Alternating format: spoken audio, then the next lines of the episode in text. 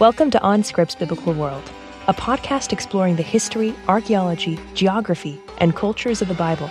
Visit us at onscript.study slash biblical world. Hey everyone, welcome back to OnScript's Biblical World podcast. I'm Matt Lynch coming to you from Regent College in Vancouver. In this episode, you're going to hear from Erez Ben Yosef about nomadism and the architectural bias in archaeology and uh, his work in that area. So, hope you enjoy this episode. And as always, if you get the chance to give us a rating or review on iTunes or Apple Podcasts, I don't know if they're both firing right now, both operative, um, or wherever you listen to this, we would greatly appreciate that, especially as a newer podcast. It helps get the word out there. And uh, as always, we also welcome your feedback. So if you want to email us at onscriptpodcast at gmail.com, you can send your ideas or requests there. I think we're, oh, um, one of the things we're aware of is that we want to do more in the historical context of the New Testament. We're going to be having some episodes on that shortly, uh, but we'd like to grow and develop in how we do this, so we welcome your input. Okay, enjoy the episode.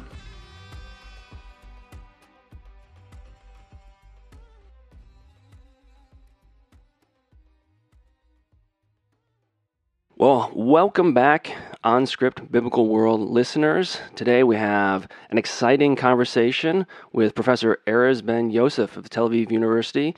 Uh, in case you're just joining us for the first time, I'm Kyle Keimer. I'm joined with my joined by my co-host Chris McKinney, and we're going to be really grilling Erez today, uh, and hopefully in a very a, a good way. But he's been uh, at the the heart of a lot of new and recent really interesting research coming out of southern part of Israel that delves into the the nature of nomadic life, the relationship between nomads and settled, and how we even interpret the the archaeology of uh, the Iron Age in Israel. And so these and, and other topics we're going to delve in. We'll talk a little bit also about his work at the, the mines of Timna. Maybe we'll talk about Solomon's mines as well, too, and this whole uh, kind of romantic idea of of this concept. And so it's going to be a, a fun-filled episode today. And with that, Erez, I want to thank you for being here. And uh, Chris, I don't know if you want to kick us off with uh, with anything. Otherwise, I'll jump in and and start saying something. Yeah, uh, I think thanks for coming on. Um, I've I've enjoyed your your work and benefited from your work uh, for a long time now. Um, in and I think we share a lot of the same. All three of us share a lot of the same uh, interests in terms of the archaeology of the early Iron Age and trying to deal with geopolitics and geography, and and uh, it's just been wonderful to to see your work at, at Timna and Khirbet Nahas and uh, the, all the new developments in the last, I would say, what 15 years or so that have really revolutionized uh, our understanding of Iron Age metallurgy, which is Iron Age economy. And even in the last two or three years, uh, you've made a, a, number of, of very compelling points about um, this so called architectural bias in biblical archaeology that um, myself have been really uh, intrigued by, and I know Kyle has as well, and um, that, that I think are, are very important. And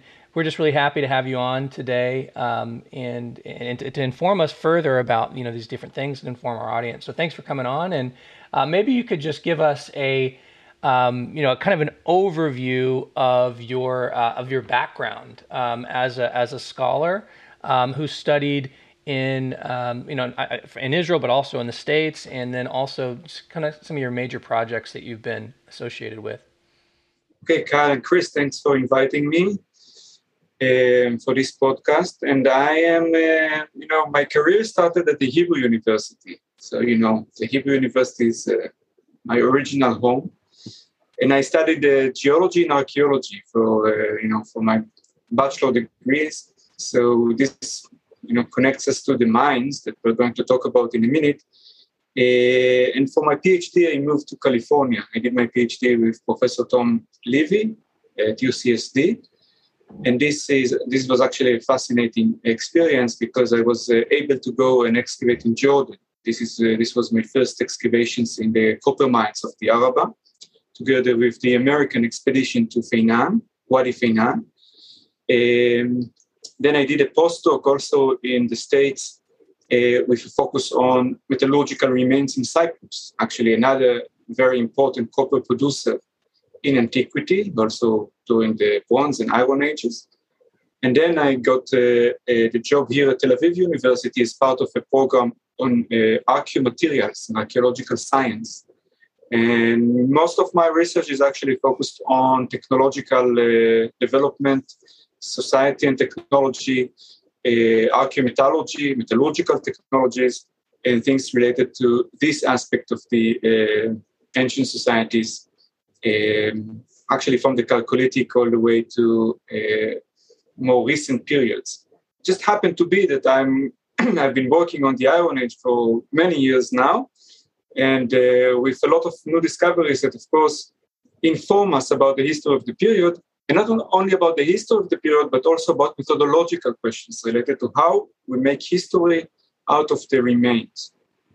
Great, Erez. I, th- I, think this is really important. I think for some of our listeners to li- to hear as well, because you're you didn't come in as a, a biblical scholar, and this, what, however you want to view it, is a positive or, or negative thing depending on some people. But we have biblical scholars that are listening, and I think particularly when we delve into some of these topics that your research is focused on, it's a really significant thing that you don't have an axe to grind, and so so many times within even within archaeology, but within biblical studies as well, particularly in this early Iron Age period, people want to say, okay, how does this relate to the Bible? And of course, you're in the the, the most interesting slash controversial period when this is the the so-called United Monarchy, the early monarchy of Israel, and so. How does this relate? How does everything come together? And like you said, you, you are interested in bringing about not only the the science, in, incorporating that in, but then also raising methodological questions that are causing us to think how we're interpreting the archaeology, how we've been reconstructing the bigger picture. And so I just want to make that really explicit for our audience because I think it's a really great window that even though we have these narratives out there and we can debate certain points, uh, it's always helpful to uh, weigh the new evidence. So it's always helpful to revisit those narratives and to consider maybe they need to be changed. Maybe there's new evidence that is causing us to rethink what we've what we've kind of known.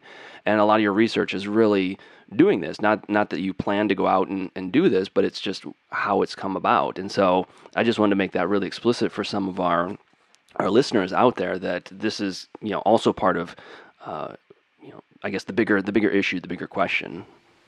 Yeah, I, I would just I would just jump in here real quickly and say you have you know the irony pun intended uh, that you started out as you know studying iron age and you found this major copper industry right? You know that that's you know associated with bronze. And uh, it's just a it's just a fascinating thing that these you know this question of of metallurgy and how it's involved with economy. And uh, so maybe maybe you could uh, give us a little bit more insight into maybe how the um, how the picture was when uh, you and Tom Levy, Tom, because with Tom Levy at Nahas or, or the Feinan project, I mean, I, I was a I was a grad student in uh, when I heard Tom Levy at the Hebrew Union College in Jerusalem. Uh, I walked over there and it was you know I think 2008 or so, and I just remember being like blown away by this information, and and and since then it's it's really uh, continued to um, to dominate uh, the discussion of Iron Age uh, politics. So, if you could give us kind of like broad strokes view of of, of what that is and, and kind of what your um, what this new stuff that you've discovered in Tom Levy's um, excavations have also really kind of changed the picture. Yeah. So um, actually, the, the, what happened in the last 20 years is amazing, and it's actually the main reason why I have all of these methodological uh, thoughts about what's going on with archaeology and uh, trying to understanding this very interesting period. Because when I started working in the South, uh, together with Tom, and even before that, uh, the big mines in Jordan, in the Wadi Fainan area, and in Timna were considered to be an imperial activity there was kind of a consensus among archaeologists and historians that only an empire can uh, be behind these amazing uh, uh, remains uh, that we know about actually more than 200 years. The, the, the, mines, the big piles of slag, the waste of furnaces, we know about them for quite a long time now. But uh, not so long ago, 15, 20, 17 years ago, everybody uh, thought that these are related to the big empires. In Timna, it was the new kingdom of Egypt that was uh, there uh, around the 13, early 12th century BCE. And in Fenan, it was considered to be an Assyrian related project uh, in the late Iron Age, in the 7th century uh, BCE. And this was kind of the, the, the picture when we started working there. Uh, and then when the results came, first from Wadi Fenan and then from Timna, it completely changed the, the way we think about uh, uh, the region and what was happening there because most of these activities are not related to any empire and it's exactly dated to the period of what we can say like the dark ages of the southern levant uh, to the 11th 10th 9th centuries bce a period with not much writing and uh, you know this is this is the debated period. This is exactly the time of the united monarchy in jerusalem. Uh, in the south uh, we believe the evidence are related to the kingdom of edom. Uh, but we have no empires in the background. All of this remains and even more evidence for complex society for a complex political organization that came since the excavation started about 20 years ago, all of that cannot be attributed to any uh, uh regional uh, uh, or super regional power. And we now know that this is a, a local enterprise of the local tribes. That, for our discussion today, it's also important to say that they were still nomadic. They were nomadic people that were able to organize this uh, industry and to have a stable uh, connection to take care of the stability of the region and a very a thriving uh, trade relationships with all of the neighboring kingdoms and beyond. So this is uh, actually the main change in our understanding of this mindset in the south, and uh, this is part of what we uh, continue to explore every year when we go to Timna. We try to understand better who were these people and uh, uh, how they are related to other places around them. so we can talk about that as well. Yeah, and this is, I just want to raise one point because so much of what you've been able to recover, archaeologically speaking, is you know for some of our listeners just to paint the context again of the bigger you know the climate of Israel and so oftentimes we see these sensational finds in the history of archaeology you know King Tut's tomb or this or that or the Oxyrhynchus papyri you know the Dead Sea Scrolls well why why don't we find more of these kind of things in other places in Israel well number one I mean these are very rare things we're often generally interested in the far more mundane aspects that tell us a whole lot more information but you know, the northern part of Israel is very well watered, actually. So the, the climate, the soil just doesn't preserve certain types of organic materials. And so they're just not going to be there. But you're working in a region where a lot of these things can actually be preserved. And so it's opening up a whole another level. It's not that these things didn't exist, it's just that they haven't been preserved in many climates or many regions of not only Israel, but elsewhere throughout the world. And so you're, you're, you have a very rare glimpse, I think, and that's why some of what you're doing is so interesting, is because the preservation is so good that it's allowing you to ask these bigger questions and to come back and say, okay, now we're we're getting a, a larger picture, so to speak, a larger view, and we can ask different kinds of questions. And so, all this to say, you know, some of your work at Timna, maybe you could just even highlight some of the in many regards, mundane things that people wouldn't find particularly interesting, but which are extremely important for understanding the uh, long distance trade or local economy. So maybe you can just talk a little bit about you know the work at Slaves Hill or even some of the other excavation areas you've had there in in Timna in particular. Timna uh, is is interesting because in addition to the mines and the furnaces and the slag like we have in Jordan, uh, the, condi- the, the, the, climate conditions there are uh, extremely dry. Even for the deserts of the southern Levant and the Negev and the Jordanian southern plateau, it is really very, very dry. And this allowed the preservation of organic remains that we don't find anywhere else. Not in Feinan, not in the Negev highlands, of course, not in the Mediterranean regions of the, you know, Jerusalem and these areas.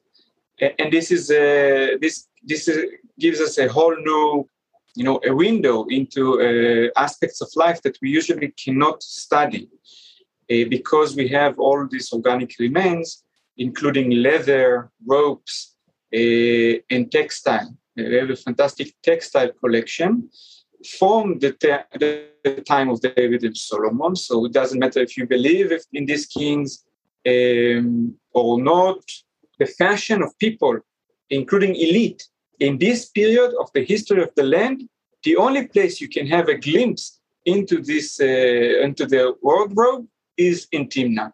And this is what we are doing actually. We are studying these uh, remains uh, with uh, experts on ancient textiles, with Dr. Orit Shamir and Dr. Naama Sukenik and uh, Vanessa Roitman. There is a team of experts working on these remains. Uh, and we are looking at the type of materials that were that they were using, which are wool, goat hair, and linen. And also, we're looking at the dyed stuff, the colors. And one of the, our recent discoveries was about the purple dye, we found a few fragments of textiles dyed with the true purple, which is uh, the royal purple that was made from sea snails, which are um, endemic to the Mediterranean Sea. So it had to, to, to come all the way to Timna from uh, a, a, very long distance. Uh, it was probably related to the Phoenician coast area where this industry is uh, known to us, especially from a bit later periods. These, these threads, these textiles are dated to the late 11th, 10th century BCE, so they are quite early, and uh, we don't have anything like that in the entire archaeology of the land of Israel. And purple was the color of, uh, of, of kings, of priests. It was used in the tabernacle. It, it is a very prestigious color which again, we have uh, physical evidence of it from a very early times. And if you go back to the what we mentioned before about the nomads, and you ask yourself what will be a, a, nomadic king, how he will manifest his power. Uh, so it won't be with a stone palace, it won't be with a big wall or a stone monument. It will be with like that, a very a fancy tent and this kind of, uh, of, of uh, garments that were dyed with the most expensive dye at the time. Uh, and we have actually physical evidence for that, which also indicates that the society was stratified, that we had elite there. And if you think about the fact that it was, you know, uh, people agree that uh, the scholars agreed that this was part of the Egyptian empire, uh, all of these activities until not so long ago, it, it does not surprise us that this early Edomites uh, had something like an early kingdom with elite, with a ruler, probably a king, uh, resp- that, that was responsible for all of this big operation at, at, at the region. Uh, we see evidence for coordination between Timna and Fenan. It was not some tribes in the south and some tribes in the north. It was something that was actually orchestrated uh, from a central location, uh, and uh, we have more and more evidence for that. so, what we have here actually is something that we can call a nomadic kingdom. And this is actually quite new in the uh, archaeological discussion, and the historical discussion. Because for, for biblical scholars and archaeologists alike, nomads cannot create a significant uh, kingdom or a significant political organization. Nomads are uh, always uh, in the lowest tier of social evolution in the region. So to, think about nomads and, and, and, a kingdom was kind of a contradiction. Uh, and, and this is really very important for the research of the period because there is a kind of almost a consensus, except from a few scholars, everybody agrees that the origin of the ancient Israelites, the ancient Ammonites, the ancient Moabites, and the Edomites was nomadic. So the tribes of Israel nomadic. There are some arguments if they were local nomads or the nomads that, that came from the east, but most scholars agree that this big story started with nomads. The main thing that I think we missed was what these nomads were capable of in terms of uh, social organization, of political structure, even before complete sedentarization, even before the entire tribes settled down and built towns and cities and walls. And what we have uh, in the Araba is a, an amazing example that tells us that we were a bit, you know, we missed the, uh, the, this possibility that nomads could have created kingdoms. Uh, and, and I think this is a big deal for the discussion about the history of the period, even beyond the local story of the Edomites there at the south. Yeah, this is, uh, I mean, you're so right, Erez. And I think it's really calling into question this narrative, which, again, one of the, the focus of this podcast is also the historical geography, even kind of the history of the field. And it's something that Chris and I are particularly interested in. And this whole narrative of, the the abilities or the nature or the structure of kind of nomadic life is equated to Bedouin life, and this comes from the early European explorations of the Middle East following Napoleon's campaign, the opening up of the Middle East to European explorers, American explorers, and they came and there was there I mean there really was this negative view of of the Bedouin, of the, the fellahin, of of these nomadic individuals that they just you know were incapable of you know, higher level social structure or this or that or the other thing. And this became just part of the accepted narrative. And, and so the biblical texts were then read through that.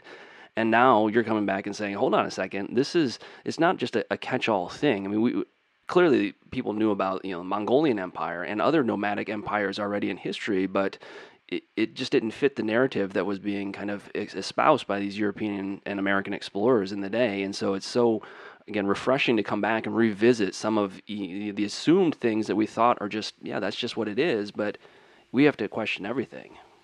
Yeah and I, just to add some things uh, for myself um, looking back to even you know grad school undergrad and, and thinking about on the more conservative side of this of this discussion um, and being exposed to that throughout throughout my entire life as a as a as a student um, you've you've you've revolutionized a lot of this discussion because even that whole thing of is the Bible historical or not is predicated upon are there archaeological remains at this particular site? Are there archaeological remains at what you know? You throw it out: Jericho, Hatzor, I, um, archaeology in the Beersheba Valley. You know, and, and making a connection between sherds and architecture and and people. You know, it's we, we talk a lot on this podcast about do pots equal people in terms of ethnicity, but pots and, and walls have often equaled historicity or not historicity throughout the archaeological discussion. And I would say that there, there has been people that have tried to push back against this, not necessarily using the same arguments that, uh, that Erez has, uh, but they've said, you know, should we change the whole archaeological, um, you know, sequence to make it fit? And we have all these kind of outlandish ideas. But really, the answer um, is it was really kind of staring us right in the face, and that is just the nature of preservation. How do we how do we know about trade? How do we know about um, you know how people actually lived? And one of the things I'm just so struck by is if we if we think about the, um, the, the major trade that preceded this uh, early Iron Age stuff. So we think about the late Bronze Age we have physical remains that, that come. We see, you know, Cypriot vessels and Mycenaean vessels and, and all this stuff that's part of this large um, international trade. But once that collapses, what are you going to find? You're not going to find these these these aspects of trade, and so it's only in these places where, by the nature of the level of preservation, Erez and others have been able to to locate these um, you know these these these textiles and these other things that are just related to that. And one last thing before I hand it back to you, um, one of the things that you mentioned I'd never thought of before um, that's really interesting is is you have this narrative in Judges chapter eight um, where Gideon runs down the Midianites. And he specifically talks about how he takes away their garments and their, especially their jewelry.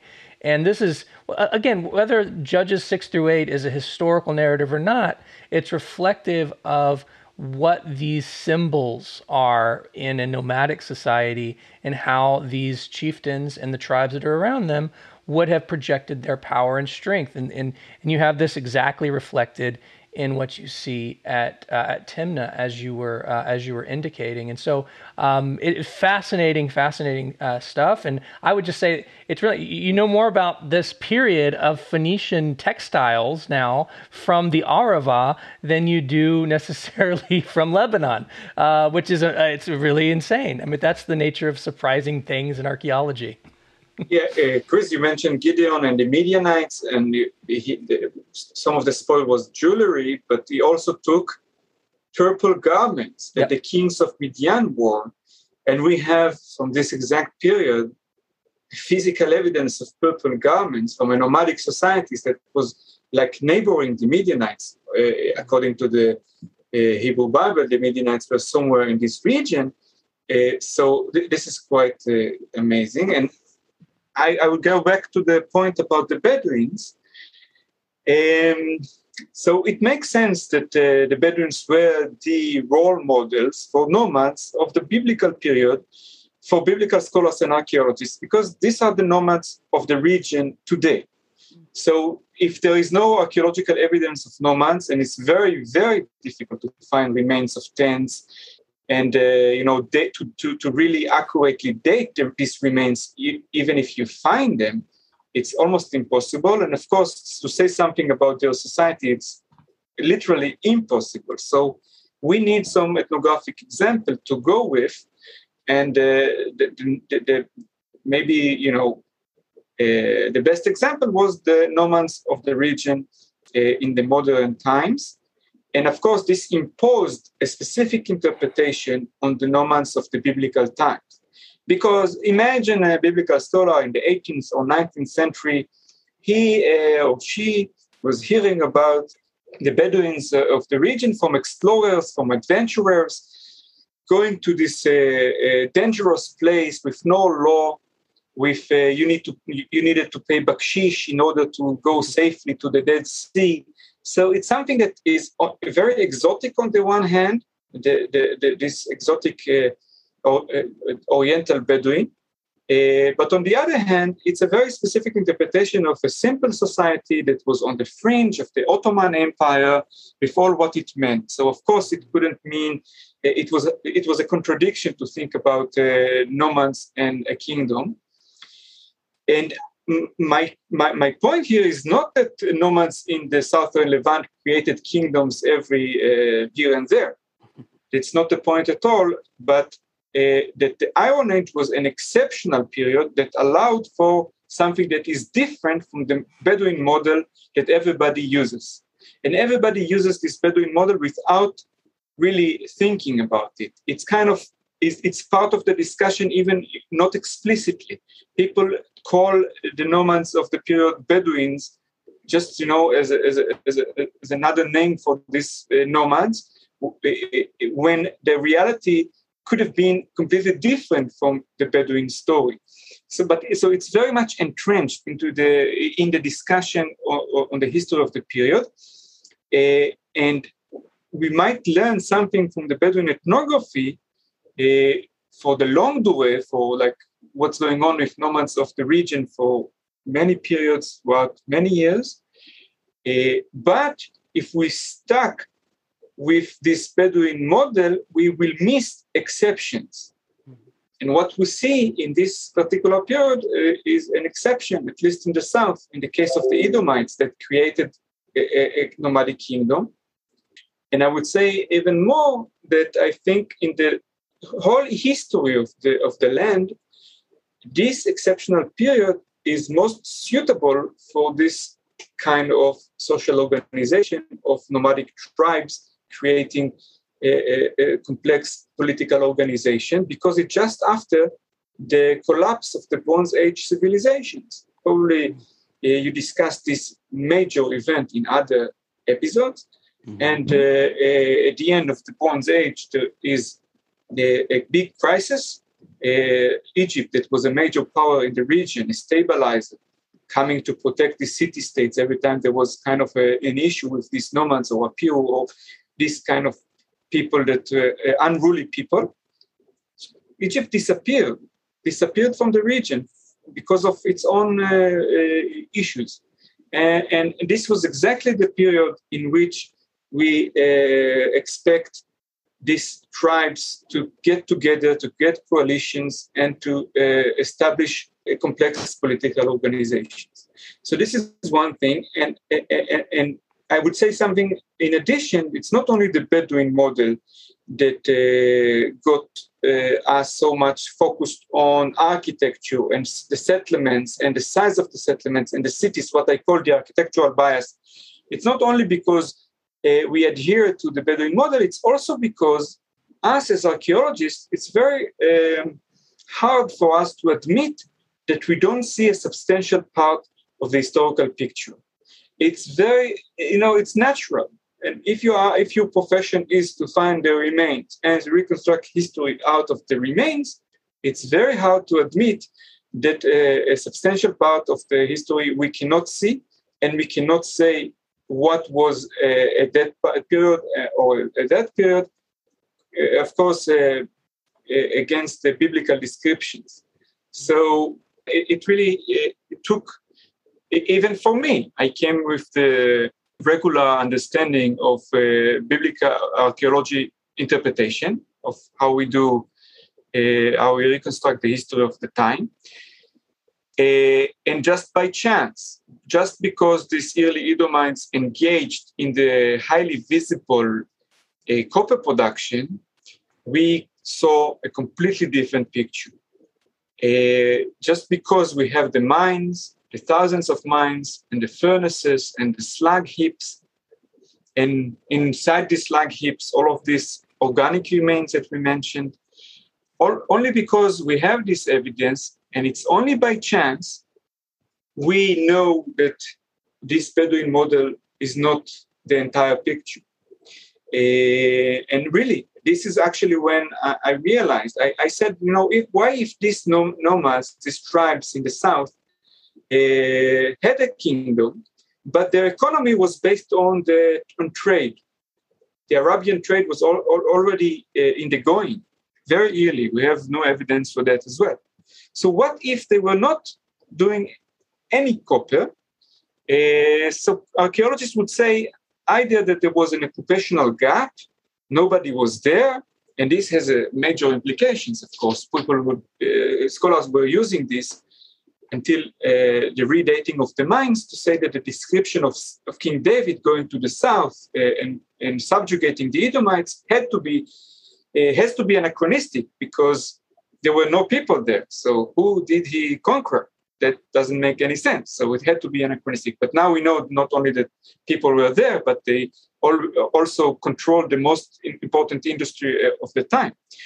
So if they were not uh, they, they, they, if they did not engage in the production of copper, they live and still they were living in tents. The archaeological profession couldn't tell the, the story of the nomadic kingdom. Just we cannot do that. Uh, and this is a this is a very important methodological insight, which we should take, I think, also to the neighboring uh, polities ancient Israel, of course, but also to uh, early Moab, with all of the debates about this early kingdom and the Ammonites. Uh, and, and, this is a major lesson from the archaeology of the South that uh, I think is very uh, telling. I, would like to just add before Kyle jumps in. I, I would just want to say that I really appreciate your your points here, and I remember going back to the Albright in maybe like 2011 or 2012. You gave a a paper there, and and just hit the really beginning of the onset of this. It's so refreshing and interesting to see even your evolution as how these new discoveries have been made. And and I remember uh, we were, you know, Ami was in the audience, Ami Mazar was in the audience, and and you were you were saying something along the lines of this is really fantastic new discovery about early Iron Age. And Ami uh, made the point. He, he says something like, "Is there a reason why you don't call them Edomites?"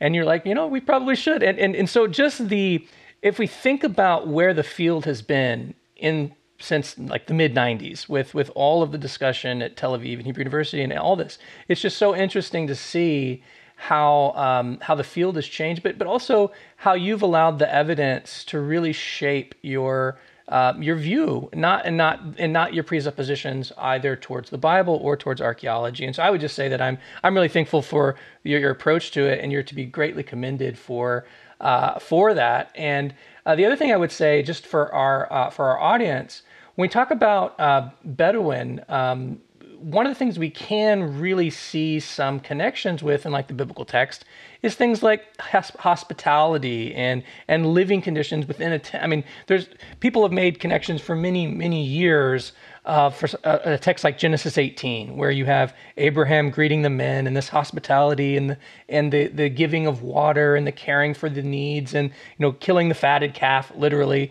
um, and and these types of things are are still uh, connections that I think are legitimate. The question isn't those those types of things in terms of culture, but really in terms of the political dynamic um, that that Erez as uh, has demonstrated um, that that really fit in this Iron Age period because before we have the strong power of New Kingdom Egypt up until about 1150 BC, 1200 BC at different parts, and then right around 700 BC, you have the force of the Neo Assyrian Empire, and even as early as the late 8th century, starting to come into contact with the, the tribes of Arabia, even Ishmaelite tribes mentioned in Genesis. And so it's in that window of, you know, 400, 500 years, which is precisely the window that we have the story of ancient Israel and Judah and the Philistines and the Moabites as them emerging. And so uh, this is, again, just a,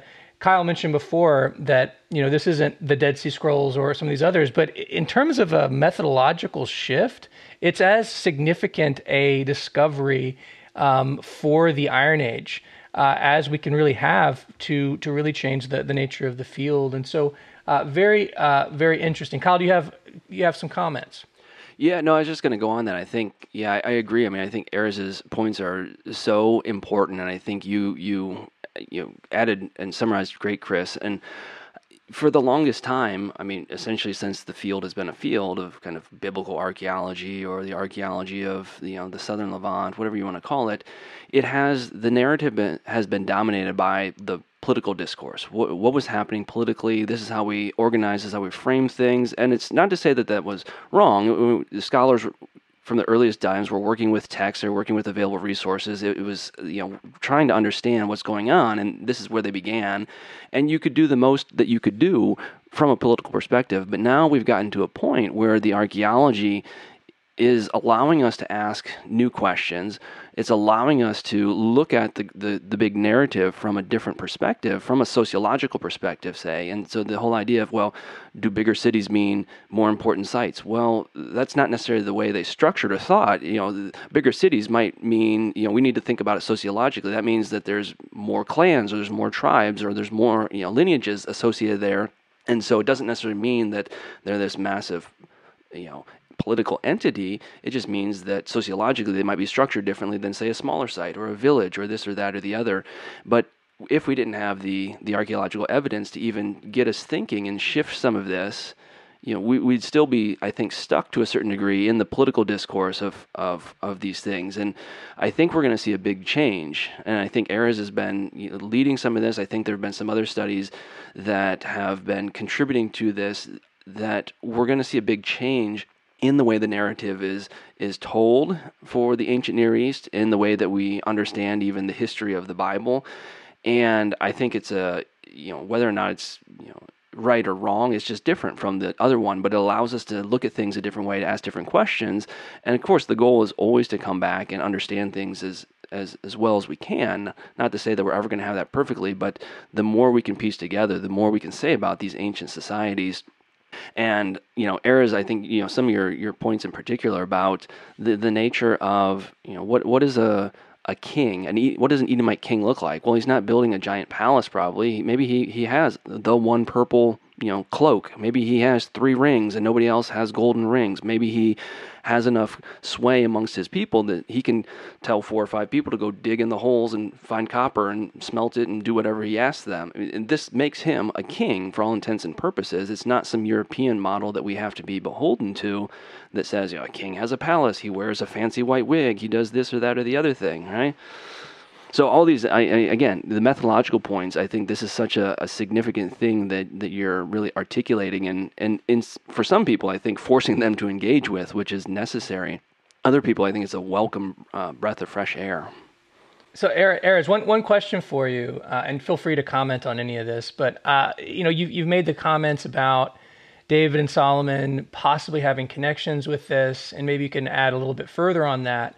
Um, but you know, as we all know, there's there's issues with the biblical text and how we interpret it, and it's written. Some of it's written later, and the reflections of earlier things.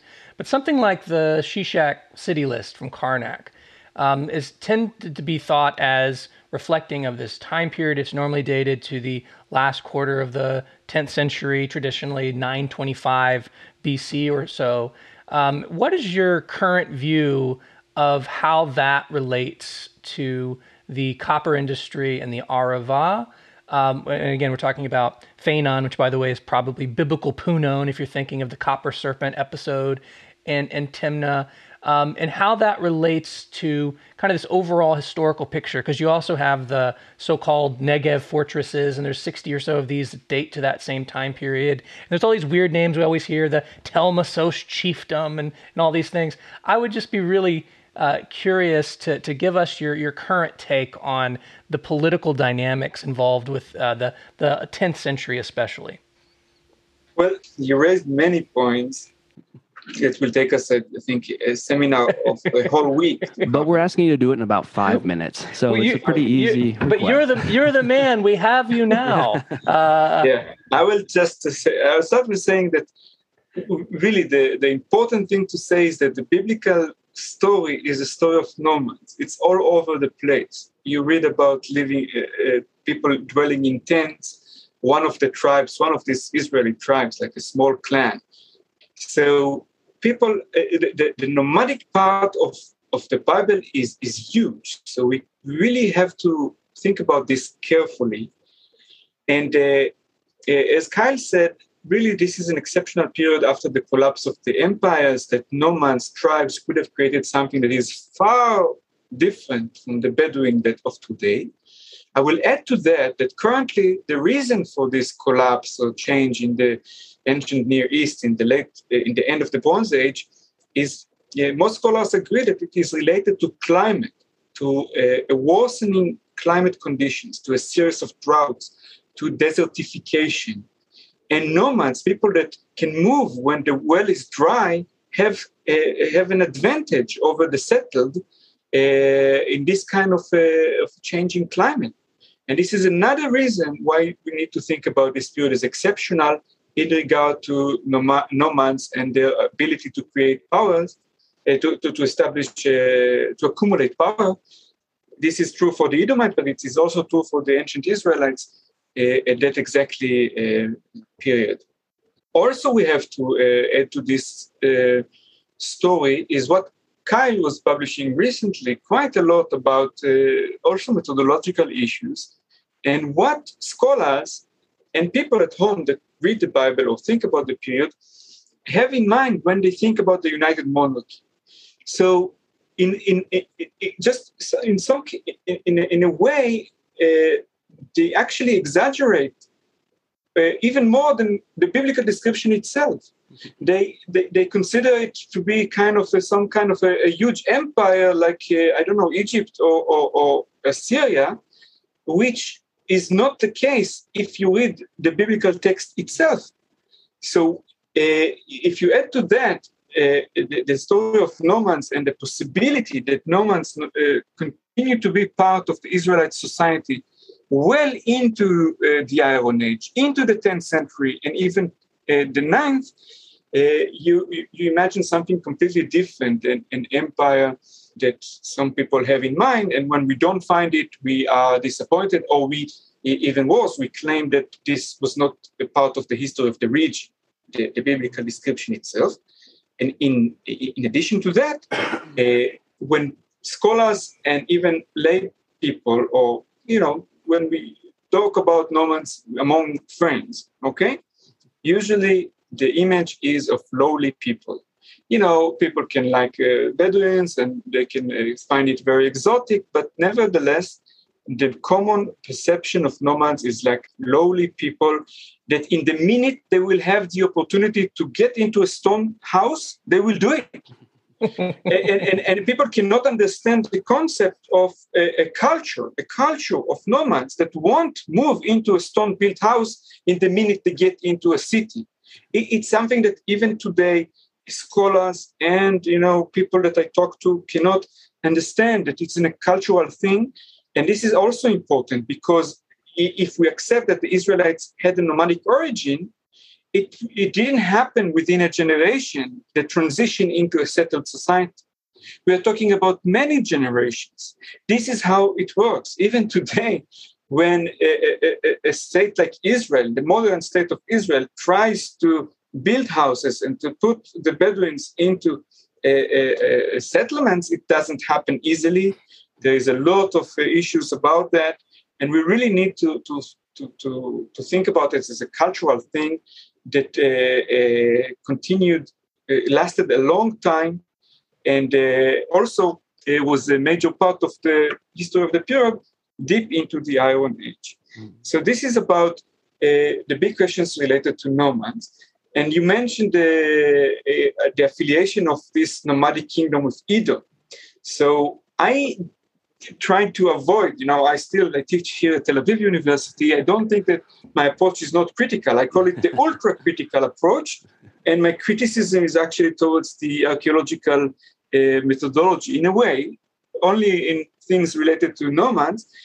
But the uh, affiliation of these uh, nomads with Edom is based not on the Bible, though I would say right away that the archaeology now gives a perfect background to the biblical narratives of David's conquests in the south and, uh, and the subjugation of the Edomites and Solomon's uh, port in Elat, just you know next to Timna. This is Elat is 20 kilo, 25 kilometers south of Timna, and, and Solomon builds a port in Etzion Gaber in the land of Edom. It says explicitly that this region is Edom in the Book of Kings.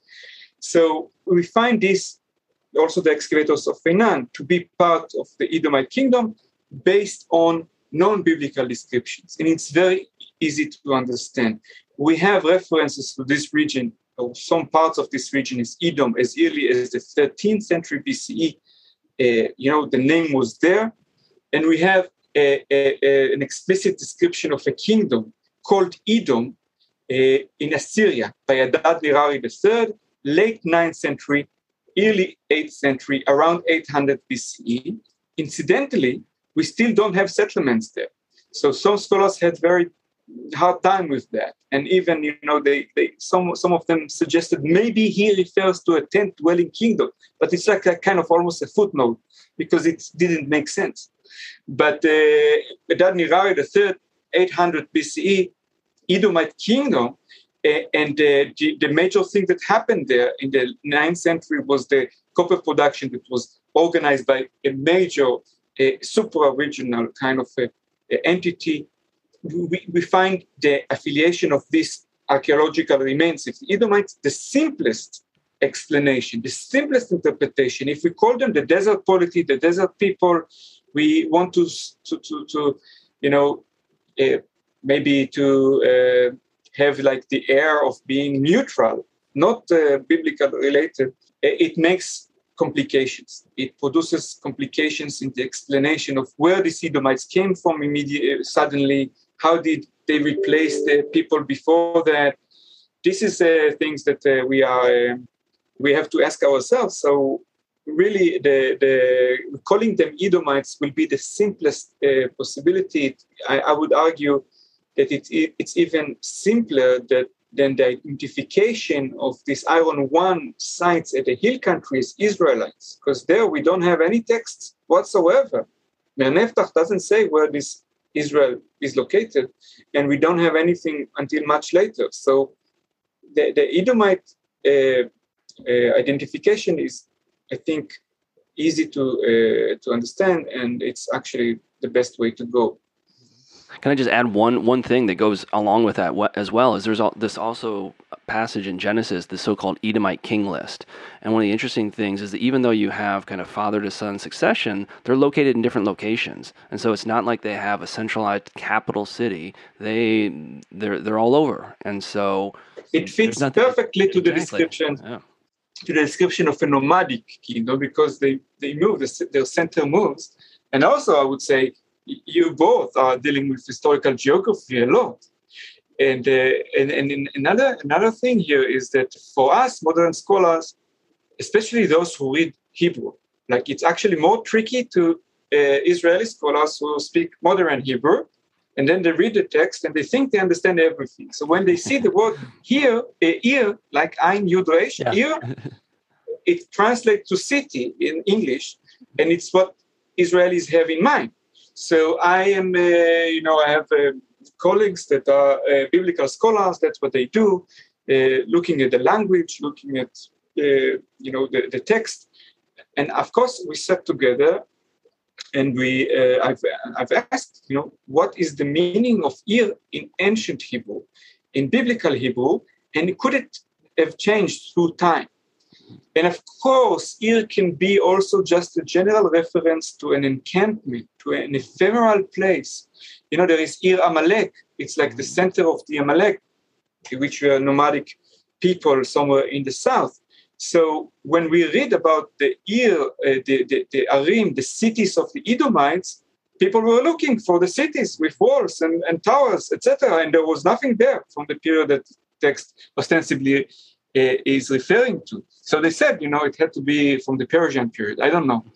But, you know, there are so many nuances when you do biblical scholarship and when you do biblical archaeology, and so much uh, interpretation that are imposed by uh, preconceptions and some other understandings that you really have to think carefully about everything you think you know. I'm not saying about even about things uh, that you hear from others, uh, uh, colleagues, but just with yourself you need to question what you think you know.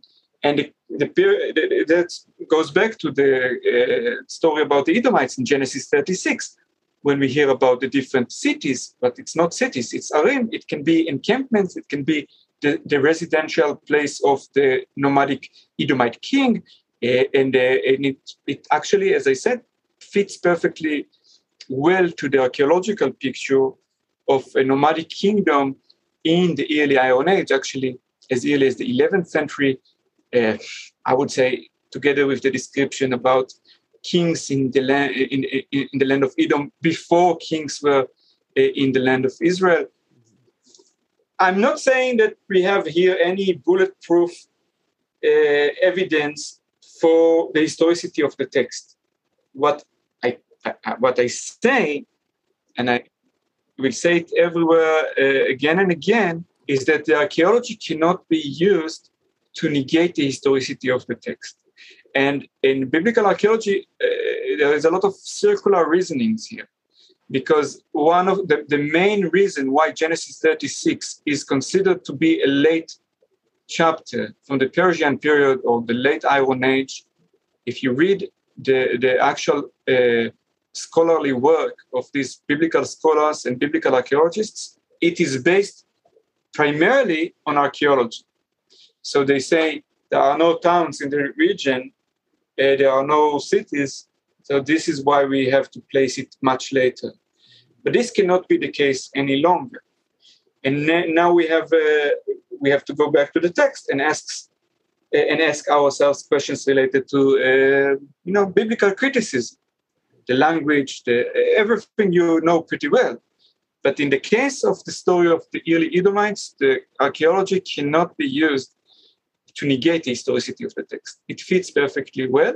And I think your next question will be the connection to Jerusalem and if these are King Solomon's mines or not. Yeah, I was gonna I was gonna get there. I was gonna use a little segue to a previous episode we also did with Eric Cline, where you know he's worked at Megiddo, and uh, I remember visiting there at one point in time, and you know told this story in the in the podcast that on one they had this big cardboard sign. On one side it said Solomon's Palace, referring to a structure on the northern side of of the site of Megiddo, and on the other side it said Ahab's palace. And it comes down to you know number one how you're interpreting the archaeology, but then you know it led us into this discussion of well, you know he gets often or he gets asked oftentimes, do we have any direct evidence of Solomon? He says, well, no, not yet. And this is the thing that you know there, there, we don't have smoking guns. We don't have a closed case. We're always learning new things, and we can't disallow something because of some preconceived notion. And so, you know, we're dealing with a in many regards, needles in the haystack of the ancient world and trying to piece together what we know.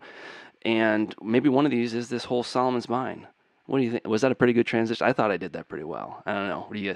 Yeah. Okay. All right. I'll. So, Erez, tell us a bit about Solomon's mines. Okay. So um, we have uh, we have mines in, in the south in this Edomite territory, which were uh, you know the most intense copper producer of the time anywhere from Anatolia, Turkey to Egypt to a- anywhere. And uh, we, we worked there for many years, so we know that it's quantities, it's, it is vast quantities that are not used only for the local Edomites or the local kingdoms nearby. It had to be much beyond that. And recently, there is more and more evidence uh, for the markets of this copper, including uh, our study that was published a few months ago about uh, Egyptian bronze statues uh, from Tanis. They came 21st dynasty. They came from uh, from Timna. They came Amazing. from the Araba. And this is the time when we hear about the connection between Edom and Egypt. If you remember the story of Hadad, the Edomite that fled after David's conquest, he fled to Egypt and got refuge there. So this is exactly the time. Uh, Egypt was the market, and uh, a, a, German team found evidence that the copper in Greece, Olympia, Delphi, was made in the Araba and uh, Phoenicia, and more and more evidence that it was a major producer for the entire region. So, of course, anyone that controlled the place, they controlled the Edomites, or you know, subjugated the Edomites, could have had a lot of uh, wealth based on this uh, very important industry. So, I would say that we don't have any direct evidence for the control of Jerusalem in the 10th century of this region. So no graffiti is saying Solomon was here. No graffiti, okay. unfortunately. We dig every year again and again, try to find inscriptions. Not yet. You go to Era, you find an inscription. That's right. You go here, you go after Yosef Garfinkel, and you find I should bring Yosef. Yeah, you bring him down to visit, you'll find. And then we find the, the action. But uh, inscriptions are extremely rare, as you probably know. We shouldn't expect to find anything, uh, even if they were uh, writing around like um, you know, it's, we don't expect to find this. We have indirect evidence uh, for connection with the Mediterranean region, with the hill country. We have a lot of uh, grape. Uh, most of these grape pips were found in donkey dung. Like uh, we, it took us a while to understand what these grape uh, pips, grape, grape seeds are doing in, in the dung and this is an amazing story in itself. We have like stables, uh, donkey stables from the time of Solomon, and they are like fresh. Like a Bedouin camp was there 50 years ago, but we date them directly. It still smells with radiocarbon. It's donkey poop from the days of King Solomon. And in this poop, we have grape seeds, and these grape seeds had to come from wineries.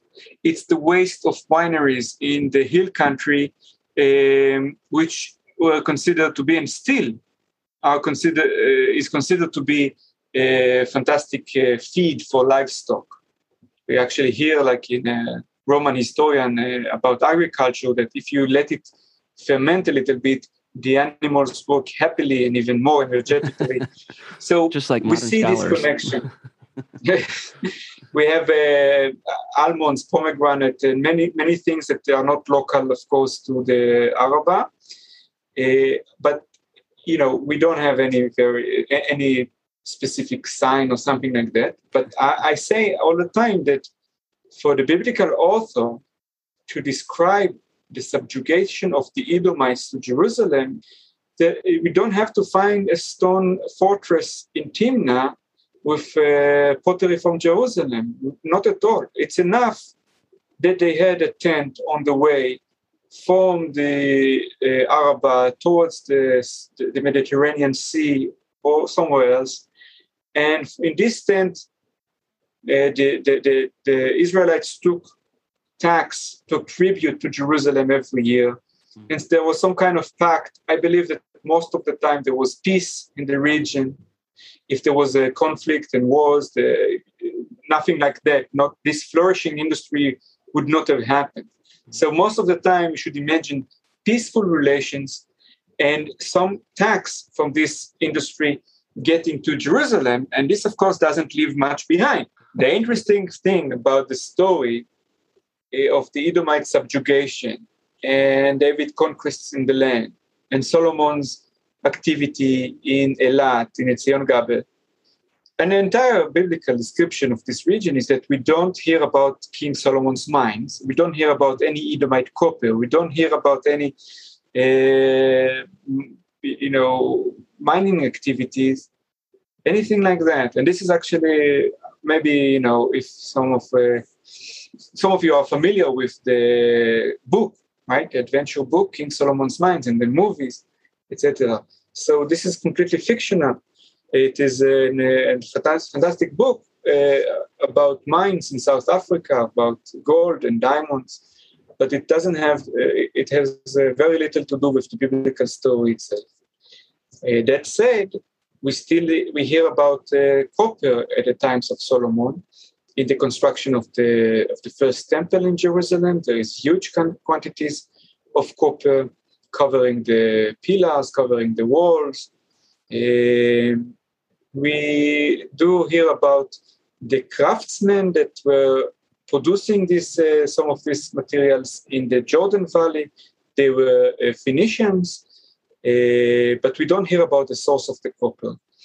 Um, and this is actually one of the reasons why scholars have difficulties to accept uh, any biblical connection between the mines that we, we, we dig and uh, you know the, the story in the Hebrew Bible. I, I would say something about that that I published only recently, and I'm not a biblical scholar, so maybe I have here kind of a it's a, it's a new territory for me. Uh, but if you read the description about the construction of the temple, in that specific case, the biblical author bothered to tell us where the raw materials came from, even if we don't know for sure where it is. But we do hear about Ophir, the gold of Ophir, probably somewhere in the south, south of the Red, Sea, you know, uh, in, on the Red Sea, either in uh, the eastern desert of Egypt or maybe in India. Even there are some suggestions. We hear about Tarshish, maybe Tartessos, maybe in Spain, maybe in the area of uh, modern Greece. Um, we hear about Cedar coming from the from Lebanon. So we have specific affiliation of the raw materials, but there is a complete silence about the copper itself. Uh, and I think it is it might be a deliberate case of omission because of what happened in the end of the Iron Age in the region mm. and what happened between the Israelites and the Edomites mm. at the time of the destruction of the first temple in Jerusalem. Most scholars agree that Edom, the, the, the Edomites betrayed the, the, the, the, the nation to the north and collaborated with the Babylonians in the destruction of the first temple. It is well, we have evidence that the Edom did not collapse, did not was not destroyed in 586. It continued to uh, thrive a few decades later and uh, from a brotherly nation, right? Esau was the brother of Jacob. From a brotherly nation, uh, uh, you know, very good relationships. They became the most hated nation in the Israel in the in the in the scriptures. So we have the whole uh, prophecy of Obadiah against Edom. We have a lot of uh, hatred uh, uh, speeches from from in other places in the Hebrew Bible and uh, we uh, we see it all over the all over the text. So for me, when I also take the metallurgy in a wider perspective, this this raw material is unique. It is made out of a stone. It, it requires the help of the gods in order to produce it. It has some sacred quality to it. It's not just because that it was chosen to be the metal that covered the, the, the, the Jewish temple in Jerusalem. It was a religious, uh, there was a religious aspect to this, uh, to this material, to this raw material. And the, the, the, the, editors could not associate this very uh, sacred raw material with the abhorred Edomites. It didn't make sense. It was kind of a, a disrespectful for the description of the, the, Jewish temple in Jerusalem. So there might be here a, a, a case of deliberate omission in the editorial process. Uh, this is an option that you know we can. Uh, I, I think it's a, I think it's a great idea, and I think to support your your idea, the fact that um, copper is such an important sacred object, is the role of the Kenites and the role of the Midian. I mean, that that that, that are part of. Uh, we don't want to get into the whole Kenite hypothesis and things like that, but there's clearly um, holy connections, you know, with Jethro and the Kenites and things along those lines, which definitely had something to do with with metallurgy. Their name, you know, Cain means uh, means um, smith, and so it's a it's a very interesting connection. Um, I've done some some my own work on this on this very topic, and one of the one of the most interesting things about the Book of Kings is essentially it's it's not like a side issue. Metal is like the one of the main issues in the Book of Kings. Every king of Judah and reigning in Jerusalem is measured up against King Solomon and whether he not uh, whether or not he added gold or not to the kingdom and in each one doesn't measure up. You know, uh, spoiler alert. Um, and they all they're all you know gauged according to how they did with with gold. And so with with with Solomon, if we go back to um, the first eleven chapters of the Book of Kings, we have gold, silver, and copper. And one of the things that's so interesting is, you know, we have the exact count of gold. Silver was so much we can't even really count it. With copper, we won't even bother to count it. It's just so much. And this is exactly uh, what we actually see in terms of the material. And in fact, there's been recent studies showing um, that we now have silver hoards, which emerged early in the Phoenician uh, movement across the Mediterranean from the uh, as early as the 10th century we're talking about places like Tel Dor and others. And so, again, it's not a smoking gun that this is Solomon that's doing it, but we have the cultural realities that are existing there. And so, um, for me, I, I, think one of the, the big parts is is that with the copper industry, it was so prevalent and so powerful and so useful and so available that you, you know you're not necessarily going to value it as much as you would something like uh, something like gold or silver just because you're you have so much access to it. But the real reality of the economy is actually more important than gold because you use it in in uh, all aspects of, of, of life. And so the other thing I wanted to say that's that's that's um, I, I, think really interesting is that you can also compare this to the the temple of Chaldea in the reign of Sargon II when he goes to this temple and he takes the um, the the shields the, the golden shields away from his, his temple.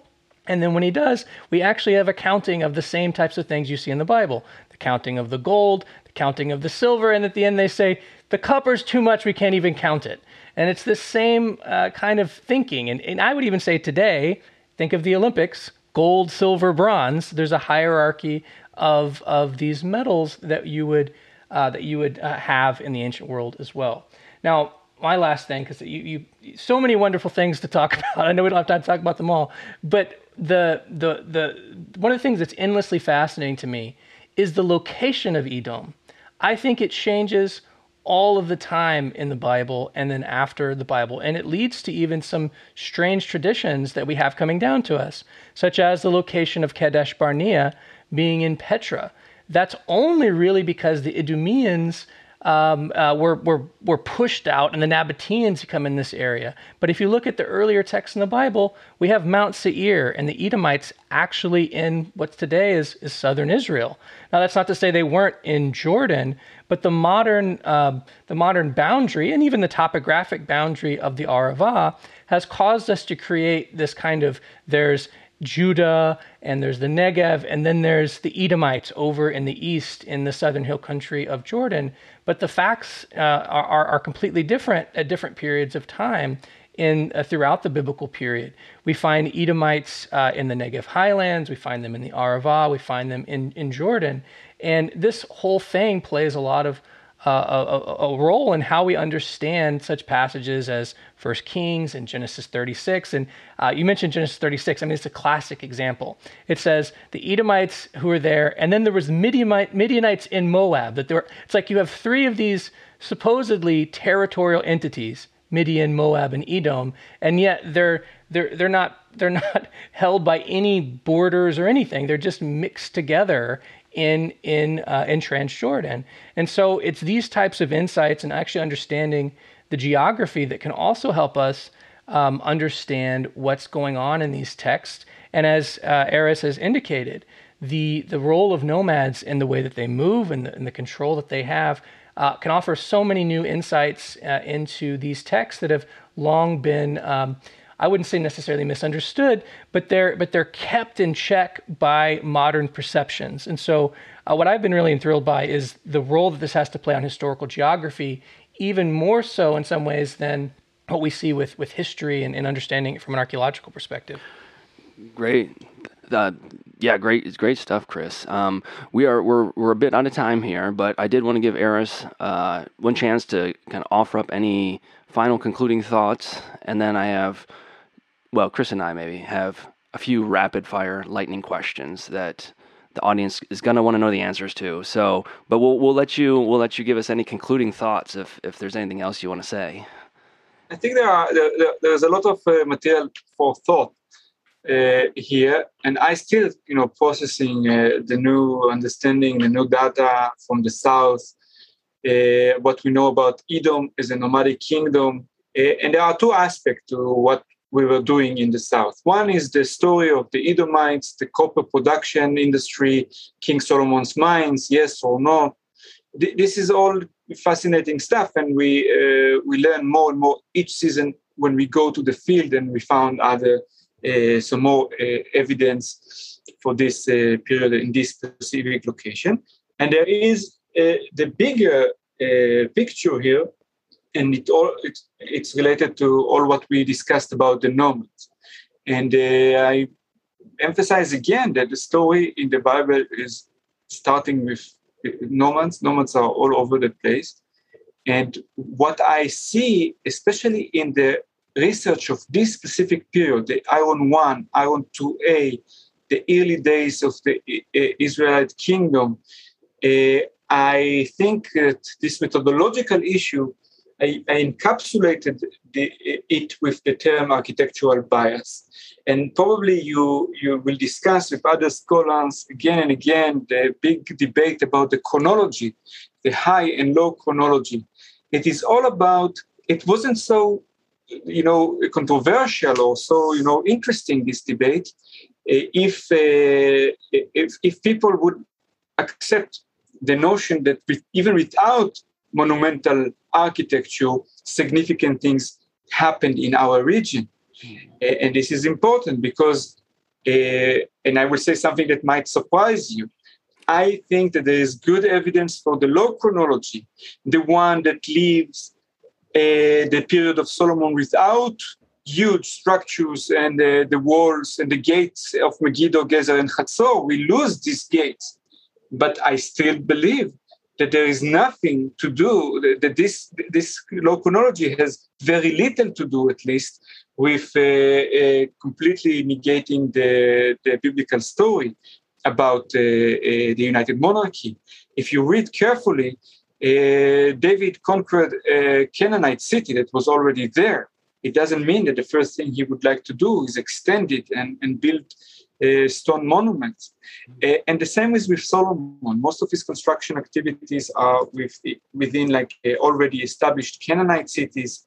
And if we accept his nomadic background, maybe the, the first thing he would do was would not be uh, to establish new gates. The gates actually is not in the in the biblical description itself. It just mm. the, the, story says only that he constructed did some construction construction work in these three cities.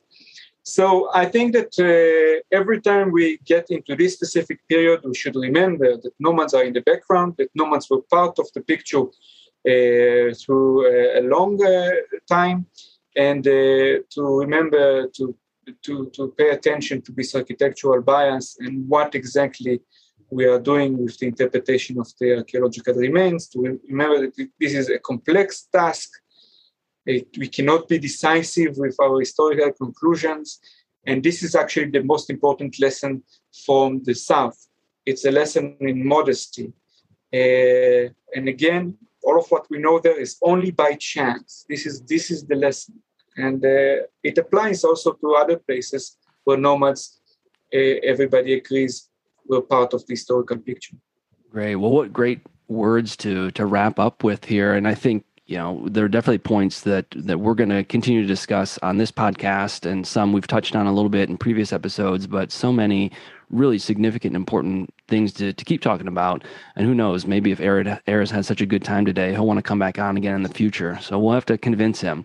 But maybe we can do that by these last few questions. So Erez you know when you wake up when you're on excavation and you're watching the sunrise, you know, over Jordan. You're sitting there reading your copy of Solomon's Mines, uh, and what it's do you drink? Book. Yeah, I've never read it myself. I know of it, but I'll have to, I'll have to read it. What What are you drinking while you're enjoying this this read in the morning before the excavation? Are you a coffee man, a tea man? I uh, used to be a coffee man. Yeah, black coffee. Okay. Okay, I, I think we're I think we're largely you know, An agreement. The, the, people we've surveyed have been largely coffee. We've only had one, yeah, maybe two people that are teachers. Look at the table uh, in my office; it's full with cups, and I'm trying to reduce the amount. yeah, we're working long hours. yep, we need. We need yes. Yeah, Chris, did you want to fire off another rapid rapid question for Erez? I forget what else we generally ask because we already know his favorite book is King Solomon's Mines. Solomon's Mines. Uh, it's the Lord of the Rings.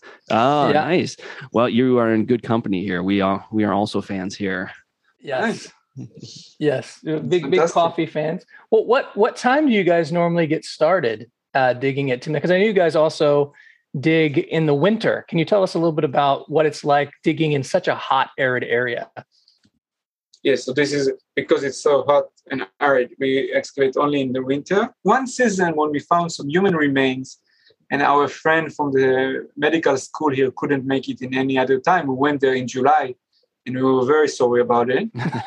but, but usually we excavate in the winter during uh, January or February.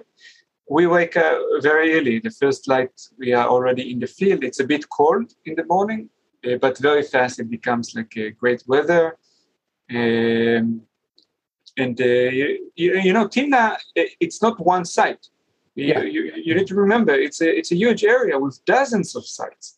So, in order to understand what happened there through the different periods, even in the early Iron Age, we have to excavate several smelting camps. Each one of them represents a specific window in time.